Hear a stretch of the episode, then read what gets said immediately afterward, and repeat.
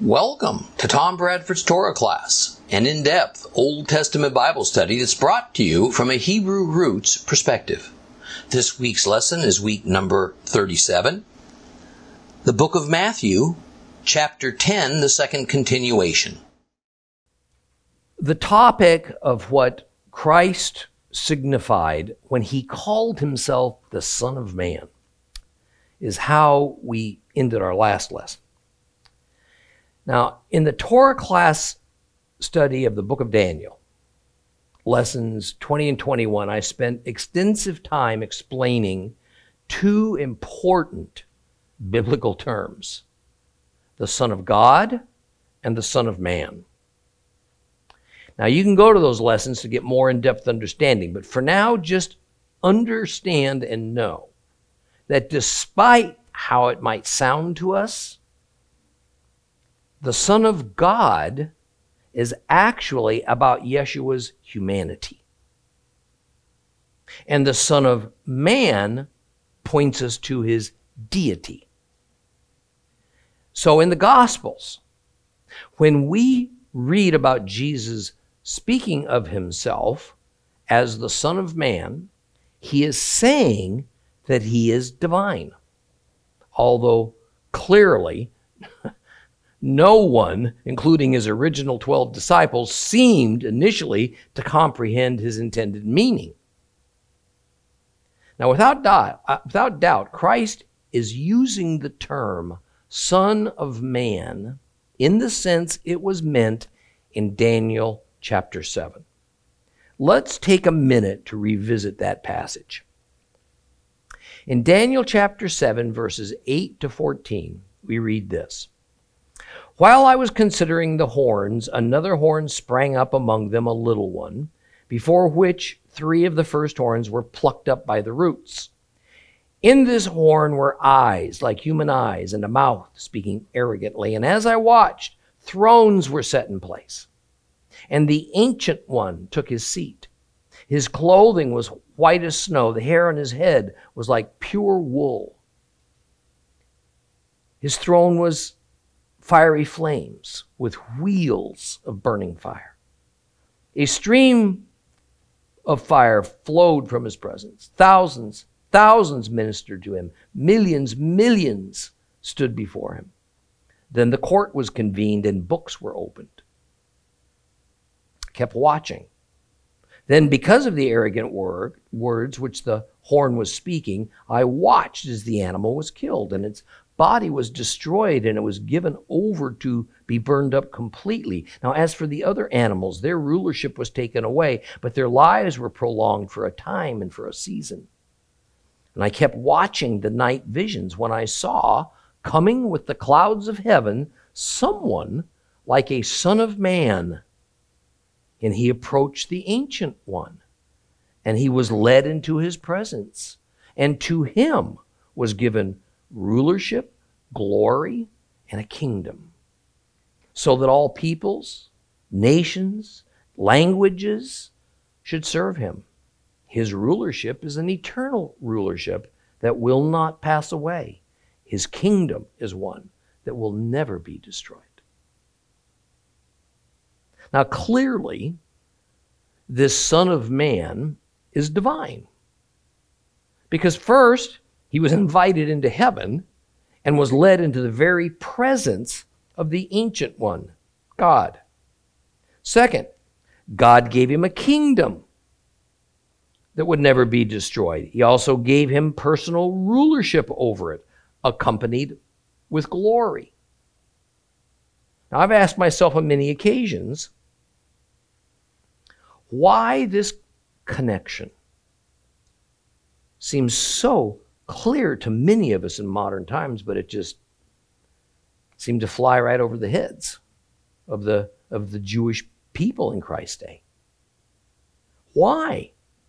When Daniel was such a popular book then, and why, when many or most Jews felt they were living in the end times, and the many miraculous things that a divine Messiah would do on earth was present, and, and, and why when other prophets like Isaiah and Ezekiel and Jeremiah spoke about the end times, why were even the Jewish religious authorities oblivious to Yeshua's allusion to the Son of Man?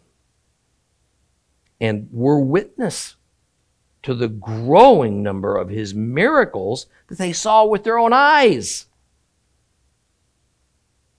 Is seeing really believing?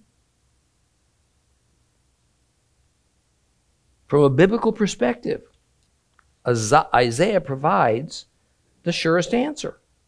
In Isaiah 6, 5 through 13, one of the seraphim flew to me with a glowing coal in his hand, which he had taken from with tongs from the altar, and he touched my mouth with it. And he said, Here, this has touched your lips. Your iniquity's gone. Your sin is atoned for. And then I heard the voice of Adonai saying, Whom should I send? Who will go for us? And I answered, I'm here. Send me. And he said, Go, tell this people, yes, you hear, but you don't understand. You certainly see, but you don't get the point. Make the heart of this people sluggish with fat. Stop up their ears, shut their eyes. Otherwise, seeing with their eyes and hearing with their ears and understanding with their hearts, they might repent and be healed. I asked Adonai, How long? And he answered, Until cities become uninhabited ruins houses without human presence, the land utterly wasted. Until Adonai drives the people far away, and the land is one vast desolation. If even a tenth of the people remain, it will again be devoured. But like a pistachio tree or an oak, whose trunk remains alive after its leaves fall off, the holy seed will be its trunk. Now, the context of this passage has to do with the conquering of Israel by the Assyrians on account of the people of Israel having gone far astray and thus becoming blind and deaf to God's word and disregarding his many warnings to them. But it also applied to the circumstances of the exile of Judah that would happen 150 years after that and even to the eventual dispersing of the Jews late in the first century AD by the Romans. It also has applied to uh, has application to the end times that's still ahead of us. The point is that it is God who stopped up the ears and shut the eyes of the Jewish people, such that they couldn't accept what Jesus did and said. And this was a punishment for their unfaithfulness and for their rebellion. And even from a less spiritual and a more practical matter, believers today, you know, we have all manner of resources available to us, along with the benefit of hindsight to grasp just who this strange holy man from Nazareth actually was. We have scores of commentaries written by highly trained Bible scholars. We have libraries open to everyone, usually free of charge. Bibles are plentiful in supply, from very inexpensive to free, published in dozens of languages. We have the internet with access to more easily attained information about the Bible and the biblical times than was imaginable even 20 years ago. Not to mention amazing computer based Bible programs that can instantly search the scriptures for words and phrases. It presents us with dozens of Bible versions at our fingertips they have built in language translators and morphologies. Jews in the first century didn't possess any of this. They didn't even have Bibles. The wealthy may have possessed one complete book of the Bible, but that was as much a, a, luxury item that represented social status as it was an actual source of study. But in general, the common Jewish people only knew what little they did learn at their local synagogue, some of which may have had a Torah scroll. And as we've already discussed, what they learned was taught through the filter of tradition. So it's no wonder that the Jewish people that Yeshua encountered simply could not comprehend what and who stood in their midst. Bottom line, Yeshua was certainly revealing that he was indeed Daniel's mysterious divine Son of Man because he constantly made that connection. The Jewish people couldn't seem to see it. And as I've shown you, a goodly part of the Bible acad- academic world can't either. because they too have ears stopped up and eyes closed due to their lack of trust. Let's read a little bit more of Matthew chapter 10. Open your Bibles to Matthew chapter 10. We'll be on page 1235, 1235. We're going to start reading at verse 24. Starting at verse 24. A talmid, a disciple is not greater than his rabbi. A slave is not greater than his master. It is enough for a talmid that he become like his rabbi, a slave like his master. Now, if people have called the head of the house Baal Zebul, how much more will they malign the members of his household? So do not fear them. For there is nothing covered that will not be uncovered, or hidden that will not be known. What I tell you in the dark, speak in the light. What is whispered into your ear, proclaim it on the housetops. Do not fear those who kill the body, but are powerless to kill the soul. Rather, fear him who can destroy both soul and body in Gehinnom. Aren't sparrows sold for next to nothing, two, for an assarion? Yet not one of them will fall to the ground without your Father's consent. Now, as for you, every hair on your head has been counted. So do not be afraid. You are worth more than many sparrows. Whoever acknowledges me in the presence of others, I will acknowledge in the presence of my Father in heaven. But whoever disowns me before others, I will disown before my Father in heaven. Don't suppose that I've come to bring peace to the land. It's not peace I have come to bring, but a sword. For I have come to set a man against his father, a daughter against her mother, a daughter in law against your mother in law, so that a man's enemies will be the members of his own household. Whoever loves his father and mother more than he loves me is not worthy of me. Anyone who loves his son or daughter more than he loves me is not worthy of me. Anyone who does not take up his execution stake and follow me is not worthy of me.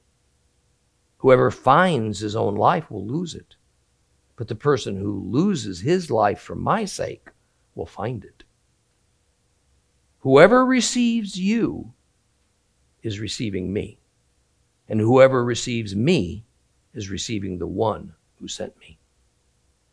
Anyone who receives a prophet, because he is a prophet, will receive the reward a prophet gets. And anyone who receives a tzaddik, a holy man, because he is a tzaddik, will receive the reward a tzaddik gets. Indeed, if someone gives you just a cup of cold water to these little ones because he is my disciple, yes, I tell you, he will certainly not lose his reward.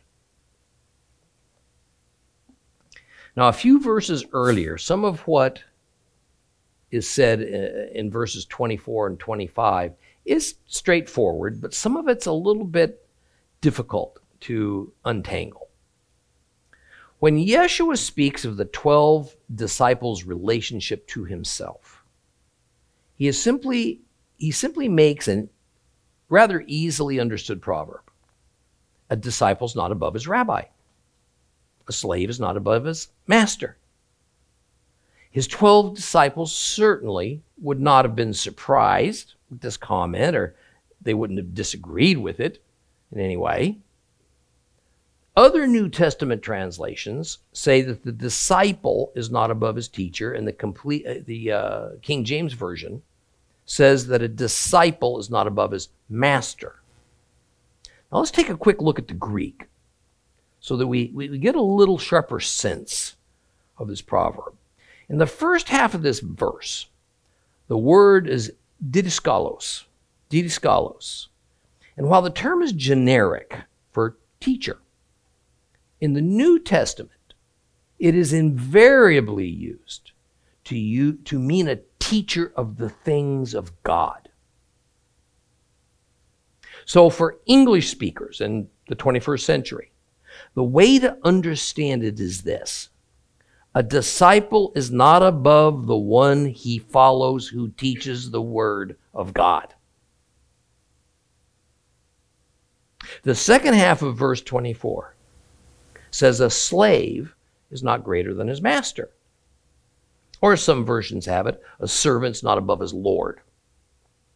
Now, the word translated as slave or master is doulos, doulos, and it means a purchased slave or maybe a bond servant. Uh, it could even be just an attendant, like a maid. So it speaks of a person, no matter their exact circumstance, that serves someone in authority over them. The Greek word for master is kurios. Kurios. And it means the one to whom a person or a thing belongs. It involves a sense of ownership. So, for English speakers in the 21st century, we should understand this as meaning that a person who serves is not higher than the one he serves because that person owns him.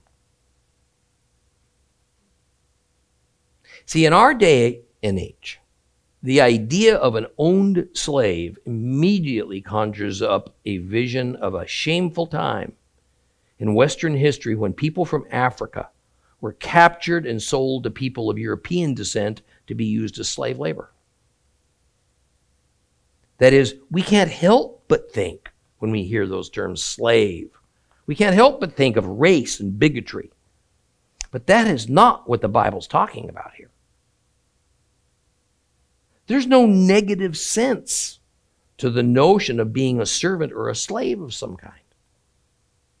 Christ even speaks of himself as being a servant. Sometimes it's translated as slave to his Father in heaven. Believers are instructed to view ourselves as servants or slaves to Jesus and to his Father. See, the idea is that we serve one who, from a spiritual standpoint, is a master above us because, in a very real sense, he owns us. Obviously, this is a positive. It's not meant as a negative. So we need to take what Christ has just said to the, to the 12 in that same light. Now, having prefaced what he is about to say in verse 25 with a simple proverb, in verse 24, he continues with it is enough that a disciple becomes like his master. Again, consulting the Greek, there are two terms we need to highlight. First is what it means to be like his master. The word translated to English as like or as in Greek is hos. Hos.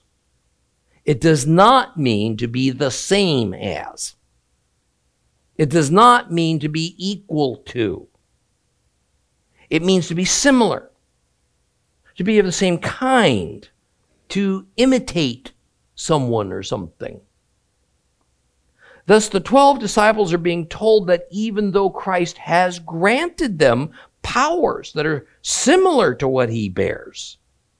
And they should use those powers in a similar way that he did. They are not he. Yeshua as their master will always be the standard and the ideal to strive for. But in the end, it is not fully attainable. Because no mere human will ever be he, who he uniquely is. Rather, says Christ, it's enough. It's sufficient that the master bear, that rather the disciples bear similar traits that well represents the unmatchable traits of their master. In other words, despite everything I've been telling you, he's saying, everything I've been warning you about, relax. Relax. You don't have to try to be me. See, I can remember my own father telling me, not too long before he passed away, of the day that he learned to relax in the Lord and how much easier life became as a result. Didn't that sound good? My father was a wonderful, godly man who took his faith in Christ very seriously. He was always striving to be kind and merciful and forgiving, yet, we can also strive too hard, trying to be too good in our own strength, our own will, seeking a kind of perfection or righteousness that just kind of keeps us full of anxiety, prevents us from having a feeling of a sustaining inner, inner peace. This is not what our Lord Yeshua wants of us. His message to his 12 and to us is relax in him. His yoke is light. It's not an impossible burden to bear. We're not going to be judged harshly because we weren't able to be just like him in every nuance, action, and thought. And yet, to relax in him, him doesn't give us license to become lazy or disobedient or to take our faith casually or to quit trying and just eat, drink, and be merry, for tomorrow we may die. So the final words of verse 25 add a warning. If we're going to strive to imitate our master, as we should, then we're going to be seen by the public just as our master is seen. Thus, says Jesus, if they call the master of the house Beelzebul, okay, now, a pause here. What does that mean? See, technically, Beelzebul is in Hebrew Beelzevul. And besides Baal being the name of a false god we read about in the Bible, in the ancient pantheon of gods, little b, Baal, simply means Lord or master, just a generic term. It's got no religious context to it at all. Thus, Beelzebul directly translates as, pay attention, directly translates as Lord or Master of the house. That's what it means. Thus, we literally have Yeshua saying, if they call the master of the house the master of the house. Now, clearly, this makes little sense. Rather, it is that in ancient Jewish culture, the term the Lord of the house, Beelzebul, came to be a name or a title for Satan. So, the best way to understand the meaning is if they call the master of the house Satan, then they will also identify the members of Satan's household with him. And indeed, already back in Matthew chapter 9, verse 34, we read of, uh, of uh, concerning Yeshua exorcising demons out of possessed people that the Pharisees said to the impressed onlookers that only Satan can expel Satan's demons. You remember that? So, more than implying that Yeshua's power and authority came from Satan, Beelzebul, and not from God, says Christ then, when the 12 disciples, now armed with the abilities to do many of the same things that their master did, when they actually go out and do them and they pronounce the good news, some are going to accuse them of having their power come from Satan. And I want to expand on this. It is regularly taught by Bible commentators that Beelzebul means Lord of the Flies. Probably many of you have heard this. In fact, within modern Christianity, this is perhaps the most common teaching on this passage. This interpretation didn't actually occur until the early part of the 19th century and was a result of a book that was written by a Frenchman, Jacques Albin Simone, Collin de Plancy. Boy, how about that for a name, huh? Well, this man was an occultist who was fascinated with demons, and he, and he wrote a book that caught the imagination of the European Christian community. It was called Dictionnaire Infernal, that is, the Infernal Dictionary. In it, he essentially charted out an entire realm of the demon world, complete with an elaborate system that operated on a hierarchy of many levels. And some 40 years after he first published that work, it was republished with lots of illustrations in it.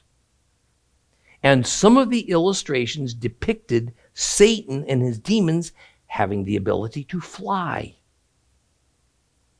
And as a result of this, Satan and his demons became known as flyers, which a few years later became shortened to flies. It was not meant in the sense of pesky and dirty houseflies, but rather merely in the sense of beings that can fly. But as often happens, we get into the 20th century, the term flies indeed was assumed to mean houseflies. So there you have it. Beelzebub has transformed to mean the Lord of the Flies. Now, this meaning has been incorporated into the Western Bible, and the average Christian's none the wiser. See, now I tell you this short anecdote, not only to help you understand the actual meaning of verse 25, but also to demonstrate how over the centuries that, that occultism and paganism have crept into Christianity with few people recognizing it, but rather assuming because a theologian or a pastor speaks it, it must be correct. But now apply the same principle to the Jews of the first century. They too looked to their theologians and pastors, the priests and the scribes, for understanding. But paganism and the occult had also gradually crept into the Hebrew faith with few having any clue about it. Times we read of a frustrated Jesus just for this reason. Rather than being able to just put up a banner for everybody and say, hey, folks, your wait's over. Your Messiah is here and he is I. Kind of wonder sometimes why he didn't do that. See, he had to confront the traditions that had been taught and to dispute with those who taught them and to reteach the old and timeless truth of the Torah and the prophets before the meaning of his advent can be properly understood. Let those with ears hear. Now, in verse 26, now that Jesus has shaken up his disciples with some words of warning, he offers some encouragement that the 12 need not be in fear of their critics and their persecutors. Why? Because as he goes on to say, that what is covered will be uncovered, and that what is secret will be revealed. Nothing and no one can stop the message from being understood and from spreading. The subject matter of their evangelizing, now to this point, it is announcing the good news that the kingdom of heaven has arrived on earth. Will go out, and many are going to be enlightened and benefit from it, despite the disciples' worry that they may be failing. In the Peshat sense, this says that indeed many of the Jewish people will open their minds and believe the disciples that the kingdom of heaven has arrived. In the Remez sense, what the disciples will be doing are but the first baby steps into a centuries long undertaking. Yeshua is speaking of the many mysteries of the redemption process that are only beginning to open up for people to grasp. In the same way that a flower, almost imperceptibly, begins to slowly open its petals to finally reveal the beautiful, the wondrous pistil in its center, whereby reproduction can now occur. An important point here is that the disciples are not to judge with their eyes if they are succeeding or not. They are not to have an expectation of instant success. Their job is not to convert people, it's to speak the truth. And to speak that truth according to their current understanding, not what will be eventually revealed in the future. Thus, when Christ says that what is said in the dark needs to be spoken in the light, and what is whispered is to be openly spoken on the housetops, this does not mean that darkness or whispering in the way he's using it is in any way negative or even wicked. See, we're meant to picture Christ and his eager disciples sitting together in the evening, around a campfire maybe. His disciples listening and absorbing as their, their master teaches them. Imagine it was like trying to drink from a fire hose. Whispering merely means that what he is teaching them has been done in private. So far, it's only been for them. But now that they have learned and they're prepared, they're to take it out publicly, they're to disperse it to all the Jewish people. This is the Peshat sense of it. The Remez sense is that this applies to all would be disciples of Christ. Thus, the Peshat applies to before Yeshua's resurrection, when the message was explicitly only for Israel. But the Remez applies to after the resurrection, when the message would now also be sent out to the entire Gentile world. Now, verse 28 is familiar to nearly all believers. Do not fear, is the message. Specifically, it is broaching the subject of death. And that, sh- it shouldn't be feared. See, the first thing to notice is how Yeshua speaks of, of the body and the soul as separate entities. So the death of the body does not also mean the death of the soul. Now, before we discuss body and soul, let's again talk about fear. Because due to the COVID 19 pandemic we are enduring, fear is running rampant, including among Christians. See, the English term fear is expressed by a number of Hebrew and Greek words in the Bible. They all have slightly different meanings. Sometimes the difference between them is pretty hard to separate. And another thing to understand is that when translating from the original language to English, we have to be careful not to misunderstand because the same word can invoke different images and indicate different things in different eras. I'm going to give you a prime example of this. In medieval times and earlier, the terms love and hate were often used on a political level. To love your king meant to be loyal to him. To hate your king meant to be disloyal. The term fear was also used politically. To fear your king is the same as it means to fear your God. It means, first and foremost, it points towards absolute loyalty, but to this meaning is usually added a sense of reverence, respect, and an acknowledgement that this person has true and legitimate power over you. Thus, to fear and to be afraid were, in bygone times, quite different situations. To fear your king, then, is not the same as being afraid of your king. To be afraid of your king or of your God means to be in dread of him. So, with that said, what does it mean in verse 28 to not fear someone who can kill your body, but do fear someone who can kill your body and your soul? Now, the Greek word used in this case is phobeo. That might sound familiar to you. Phobeo. It's where we get the English term phobia.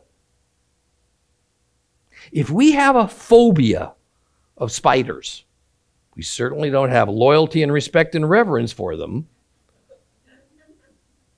but we do have a dread of them.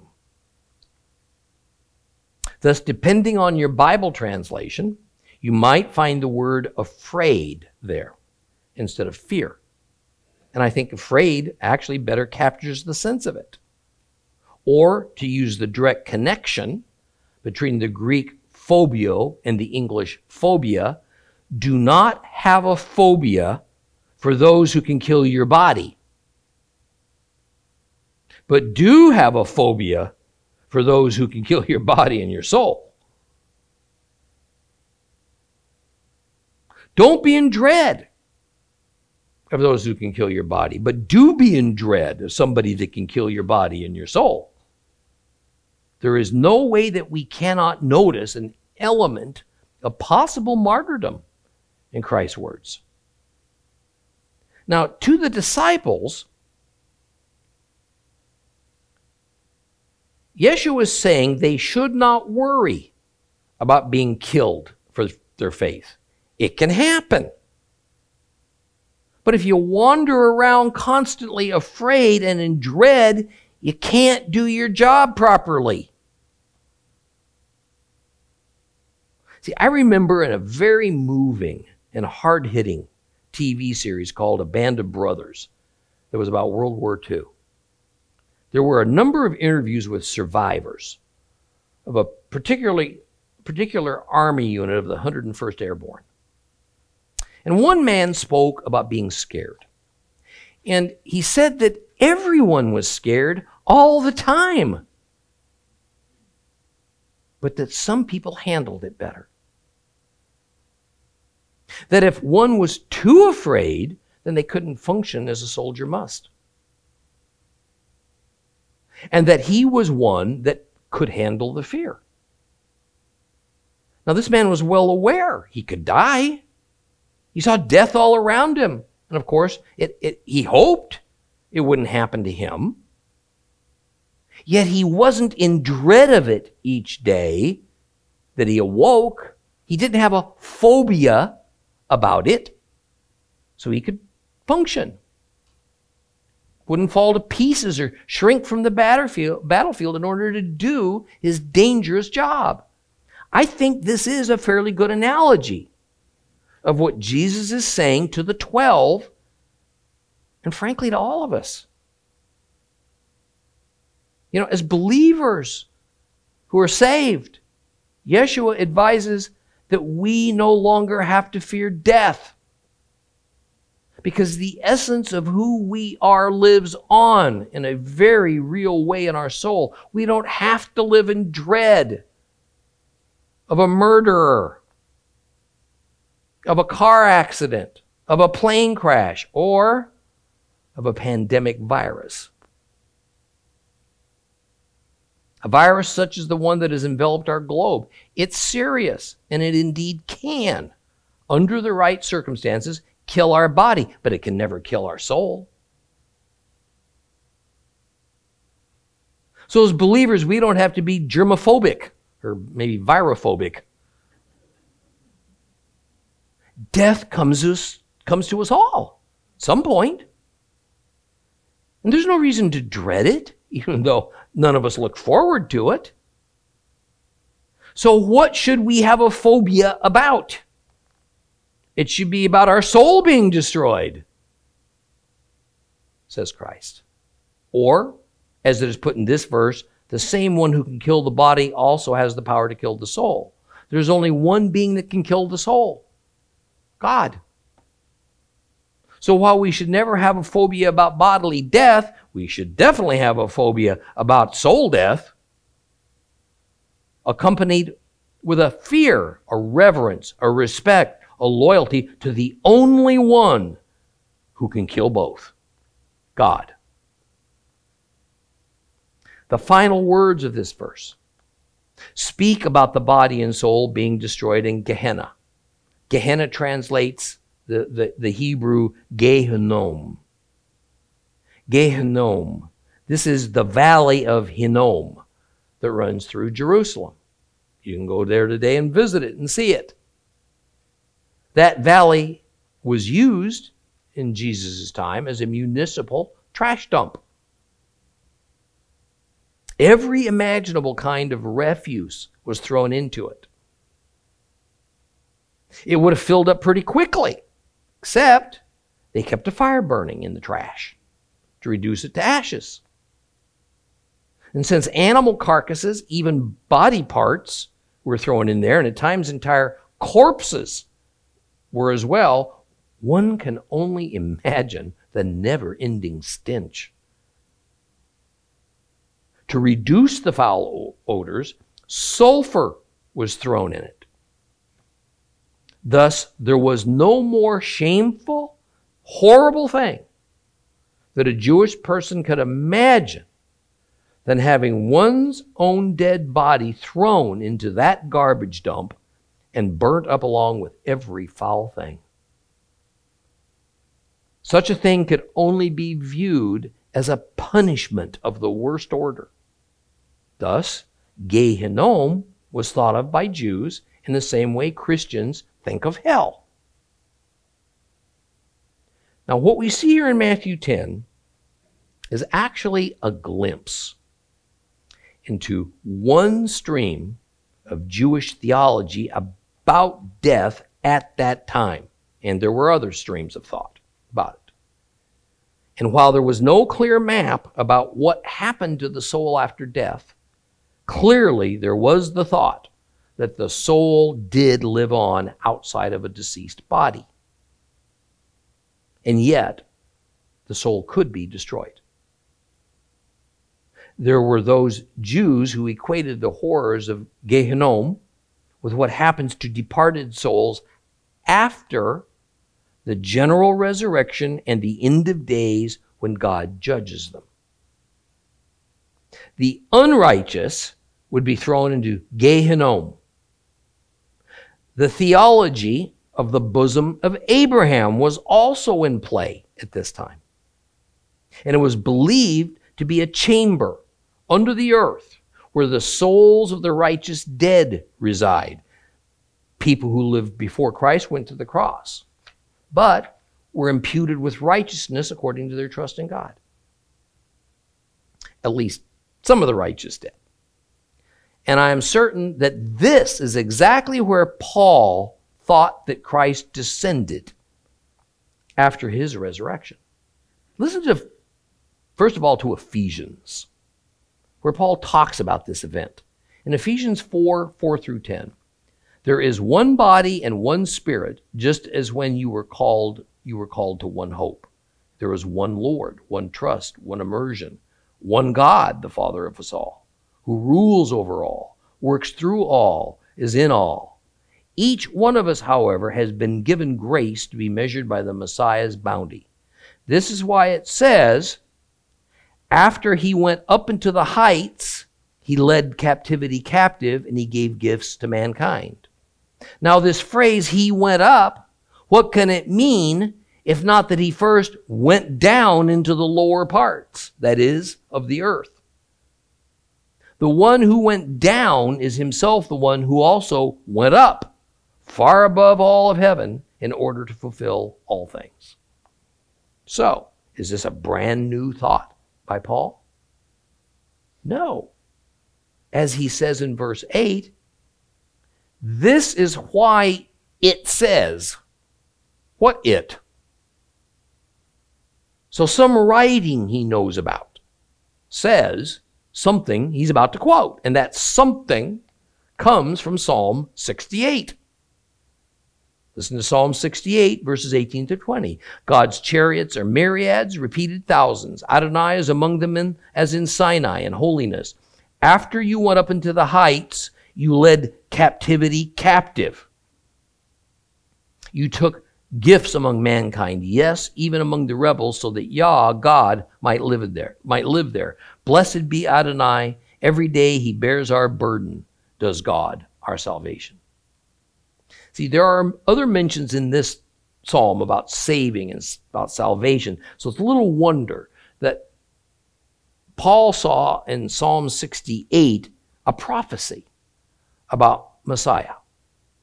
And Paul, making midrash on Psalm 68, says that since this messianic psalm says he went up, then logically Yeshua must first have gone down.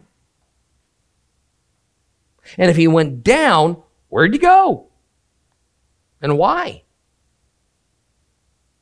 He went down into the earth, says Paul. He made captivity captive. This strange phrase, made captivity captive, it operates, I think, like a double negative. That is, if a word is negative, and then you make a negative about the negative, it becomes a positive. If I say, don't not shut the door, the two negatives don't not work together to cancel each other out and means the, makes the statement positive. In my example, don't not shut the door means shut the door. So to make captivity captive, two things we can take negatively, can only mean to cancel captivity. It's like taking the jailer of the captives and throwing him into prison, making him captive, so that all the prisoners can go free. And guess what? There's no one left to keep the others captive anymore. So, in the, in the case of Jesus descending into the earth post resurrection, Paul thinks he ended the captivity. Of whom? Certainly not of the demons. So it had to be of the dead. But what dead? All dead? No, only of the righteous dead of Abraham's bosom that harbored only Israelites. Those who resided there could be released from their captivity that was used to shut them up in spiritual safety for a time. Now they could go on to heaven due to Christ's atoning death. At that moment, Abraham's bosom was emptied out and it will forever remain empty because Yeshua's death and resurrection made captive waiting pointless. Absent from the body, present with the Lord. Okay, so now Yeshua has offered a few different forms of encouragement to the disciples who have been told unequivocally that their mission is going to be fraught with dangers, with opposition, possible death. Verses 29 through 31 offer another encouragement of a different kind. Along the same lines of, yes, you might get killed, but don't worry about it because your soul's going to live on. Now we get something from Yeshua that more or less says, don't worry because God's watching. And nothing happens that's not in His will. This is a reminder more than it is some new revelation, as this pretty well expresses an existing doctrine of the Jews. Whatever happens must be in God's will, or He actually isn't in control, no matter how much we want to convince ourselves otherwise. Now, to demonstrate just how important these 12 are to God, Jesus draws an analogy. He says that as inexpensive as sparrows are to purchase, and as many millions or billions of them there are, not one sparrow dies, falls to the ground, without God the Father allowing it. Now, mo- most modern believers don't realize that the poor people among Israel regularly ate sparrows as food. Because they were so plentiful, they were easy to catch, and therefore they were cheap to buy. Sparrows were perfectly kosher. And the pricing structure to buy sparrows at the market to use for food was, according to Matthew, two sparrows for an assarion. An assarion was a Roman coin that was worth about one sixteenth of a denarius. One denarius was the standard pay for a day laborer. Luke gives a different value five sparrows for two assarions, slightly cheaper. Nonetheless, by any standard, sparrows were plentiful. They carried a low value, so the poorest of Jews could afford them for meat. But as low in value as they are from the human perspective, every single sparrow matters to God, to the Father. In contrast with sparrows, God keeps humans under even closer observation and care. Verse 30 says that not only does God know each and every human, he counts and knows the number of hairs on each human's head. Now, most com- commentators think, as I do, that this is a, a Jewish expression, it's kind of a proverb. It probably falls along the lines of counting the stars in the sky or counting the grains of sand on the seashore. It's not meant that God or perhaps some of his angelic servants run around endlessly counting human hairs. Rather, it's figurative of just how closely God keeps watch over his human creatures and how he knows each of us so perfectly well. And he knows our circumstances in such detail. See, I have a mental picture of a mother regularly taking her child over to the doorway and marking his or her height as she delights in every detail of her child growing and thriving. The logical conclusion to this don't be in fear. Because if God cares for sparrows so much, imagine how much He cares for you. Your value to Him's off the charts when compared to sparrows, each of which matters to Him.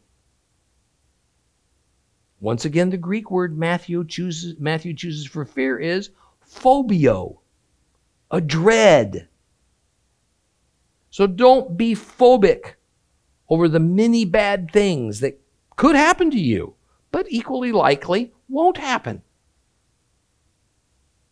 And yet, just under the surface is the meaning that perhaps the disciples don't know what might happen to them or why something bad does happen, but rest assured the Holy One, who cares even for the tiniest birds, places immense value on every human life. A scary or tragic or unjust event is not the signal that God has lost interest in you. It is only that as human beings, our minds cannot possibly fathom God's plans and his ways. Perhaps one of the greatest problems in all of Christianity comes from this common question from believers and non believers alike Why do bad things happen to good people if there is a loving God and he loves us? Invariably, a pastor or a rabbi tries to help make a victim or a victim's friends and relatives make sense of it in order to comfort them. I'd like to tackle this question very briefly, but likely cause some unintended offense to someone hearing this who's suffered greatly. My apologies up front for this. To the non believer, this question is meant to challenge God's very existence. But for the believer, the very thought, let alone asking it out loud, of questioning about of God, questioning God about why he allows what he allows, is an indication of our obvious disagreement with it. This attitude can only come from a lack of personal faith and trust in God.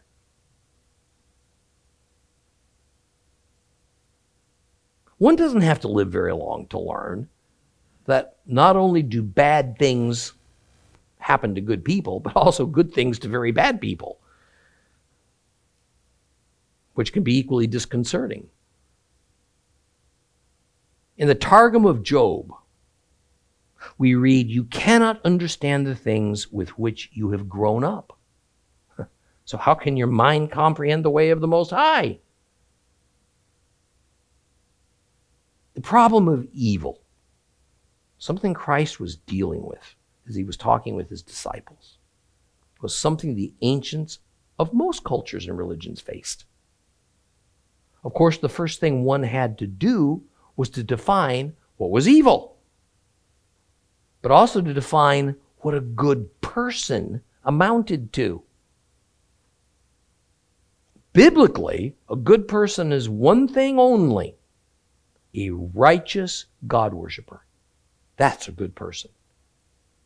The thing that followers of Yeshua must always keep in mind is that while the here and now matters greatly in our lives and to God, our Savior makes it clear that it is the eternal future that matters even above that.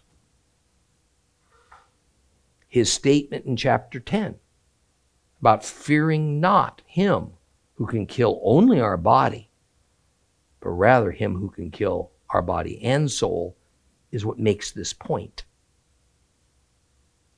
Despite all appearances, no matter what the circumstance or the outcome, as worshippers of the God of Israel, we must live our lives resolved that number one, every human life matters to him. And two, everything that happens, good or bad, does not escape his gaze, nor is it outside of his will. We must finally learn to be as Job. Stop fretting, stop questioning, stop doubting.